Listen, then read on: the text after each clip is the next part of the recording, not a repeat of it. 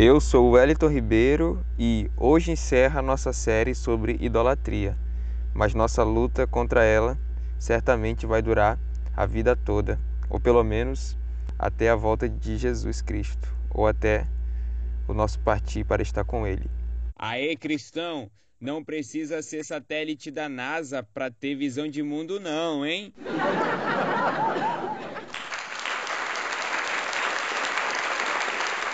Refeitos Kert, difundindo um cristianismo todo abrangente. Eu creio que ficou bem claro para cada um de nós que o coração humano é mesmo uma fábrica de produção em série de ídolos. E aqui a gente deve reconhecer que nós não colocamos esses episódios perguntando ou tentando supor que você talvez tenha deuses concorrentes em seu coração. Na verdade, nós partimos do pressuposto que todos nós temos deuses concorrentes e eles estão escondidos em cada um de nós. Vale dizer também que a idolatria é sempre a razão pela qual fazemos algo errado. Toda vez que tiramos Deus do seu lugar de soberania dentro da nossa realidade, dentro da nossa vida, nós incorremos em erro. Então, podemos dizer sem sombra de dúvida que a idolatria é sempre a razão pela qual fazemos algo errado. E como se afastar? A gente falou sobre ídolos específicos, falamos sobre o sexo, o romance, o sucesso, o poder, a religião, o nacionalismo. E afastar-se dos ídolos envolve a rejeição da cultura que os ídolos produzem. Observadores contemporâneos têm notado com frequência que os cristãos modernos são tão materialistas quanto todas as outras pessoas em nossa cultura. Então, se afastar desses ídolos envolve rejeitar práticas, costumes, ideologias, filosofias, formas de viver que esse ídolo requer, que esse ídolo exige. Sua religião, é o que você faz com sua solidão. Religião aqui no sentido de piedade. A sua piedade é o que você faz com sua solidão. Quando você está só, o que toma a sua mente? O que faz você acordar pela manhã? O que te motiva em última instância? O que vem à sua mente quando você está só? Sua piedade, sua religião, seu compromisso fundamental do coração está naquilo que você faz com sua solidão. Em que você habitualmente pensa para se alegrar e experimentar conforto na privacidade do seu coração. Quando não existe nenhuma plateia, quando não existe nenhum palco, quando você não está diante de colegas, de pessoas amadas quando você está diante de si, apenas olhando para o espelho ou só mesmo refletindo. O que você pensa de maneira habitual para te dar a alegria e o conforto necessário que o seu coração requer? Faça esse questionamento. Refeitos Kert, difundindo um cristianismo todo abrangente. Continuando essa autoanálise para reconhecermos que temos ídolos, para encontrar os ídolos que temos, nós precisamos discernir o verdadeiro amor do nosso coração. E como a gente faz isso? Prestando atenção na maneira como nós gastamos o nosso dinheiro é isso mesmo. A maneira como você gasta o seu dinheiro revela aquilo que você ama, aquilo que você realmente se devota. Para aqueles que professam fé em Deus, cabe a seguinte pergunta: qual sua verdadeira salvação funcional no dia a dia? Uma boa maneira de identificar isso é verificar como você reage às orações sem resposta e às expectativas frustradas.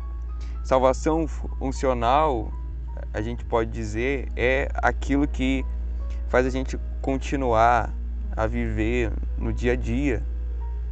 Então, nossa salvação funcional é aquilo que dá sentido às nossas expectativas, aquilo que a gente está ali realizando no dia a dia.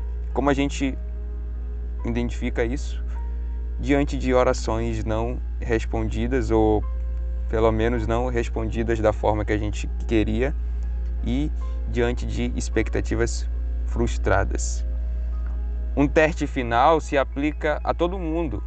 Veja quais são as suas emoções incontroláveis. Procure seus ídolos no fundo de suas emoções mais dolorosas, em especial aquelas que nunca parecem passar e que o motivam a fazer coisas que sabem serem erradas. Então aqui entramos numa análise bem profunda de nosso passado, de nossa história, das emoções, das experiências que marcaram a vida de cada um de nós. E quando a gente começa a agir de maneira errada por causa de algo que nos aconteceu, talvez aí esteja a nossa idolatria. E como vencer? Esse é o assunto do próximo bloco.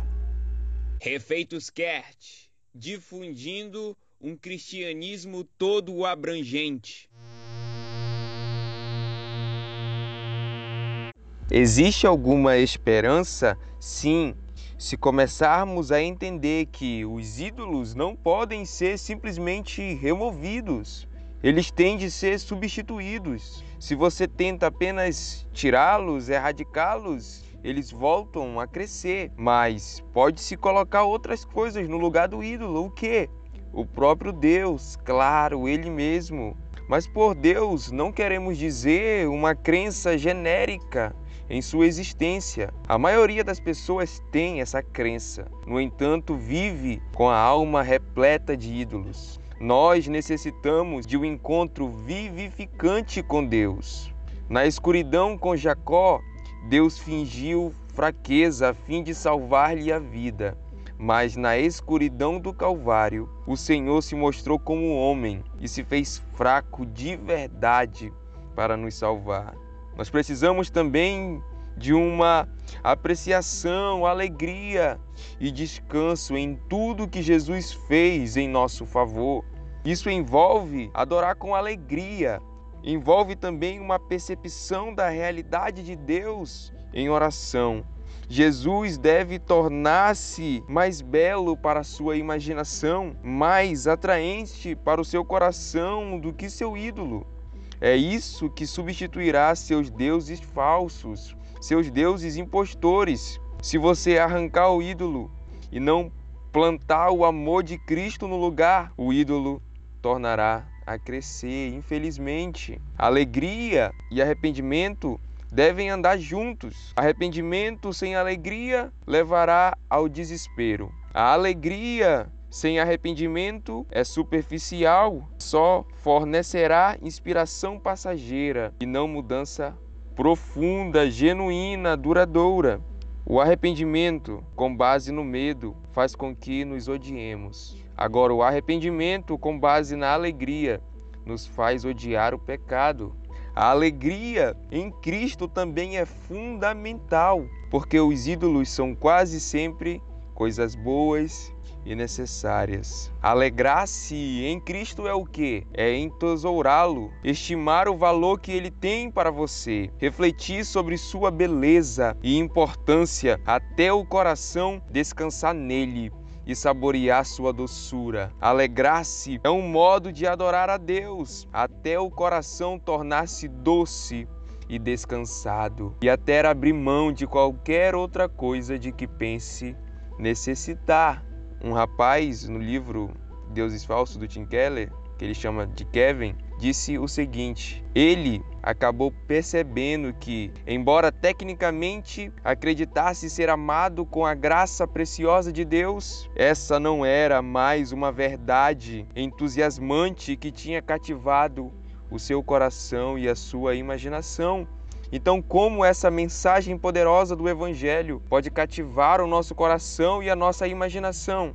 A pergunta final dessa série é: como em nossa vida podemos assistir as verdades do Evangelho como se fosse um vídeo, de modo que elas influenciem tudo o que sentimos e fazemos. Aqui são necessárias as chamadas disciplinas espirituais, como a oração individual, a adoração em comunidade e a meditação na palavra de Deus. A análise das nossas idolatrias pode ajudá-lo a descobrir verdades, mas depois você precisa incuti-las, colocá-la pela oração em seu coração. E isso leva tempo. Assim como Tim Keller, eu acredito que esse processo tomará nossa vida inteira. Refeitos Kert, difundindo um cristianismo todo abrangente. Se você nos ouviu até aqui, eu quero te agradecer profundamente e, como você sabe, esse foi o último episódio da nossa série Deuses Impostores. Mas eu quero aguçar aí e fazer com que a sua expectativa seja realçada, dizendo que nós vamos continuar produzindo conteúdo aqui no nosso podcast, tentando ver como nós conseguimos viver para a glória de Deus em todas as áreas da nossa vida. Eu sei e reconheço que essa série sobre deuses impostores falou muito na questão das nossas motivações, e isso é importantíssimo diante de Deus. Deus nos trouxe uma nova natureza e isso mudou o nosso coração, mas ainda temos esse velho homem que precisa ser destruído, morto, mortificado a cada dia. Então, na minha análise, é essencial falarmos sempre de idolatria, mas eu decidi resumir aqui nessa série algumas principais que eu enxerguei dentro desse nosso contexto jovem, dentro desse nosso contexto brasileiro. Mas fique conosco, obrigado porque você tem nos acompanhado e eu espero que você esteja compartilhando os nossos episódios aí e perguntando de quem recebeu a sua mensagem avisando sobre podcast, o que ela achou, o que isso vem trazendo de impacto. E se você só nos acompanha aqui pelo nosso podcast, eu peço que você vá lá na nossa rede social, a gente está lá no Instagram, arroba refeitos, underline, Peço que você também dê uma pesquisada no nosso blog chamado Refeitos e Reflexões. Mas se você entrar lá no nosso perfil, vai ter lá um link onde você pode encontrar-nos. Outra coisa que é relevante antes de terminar esse episódio.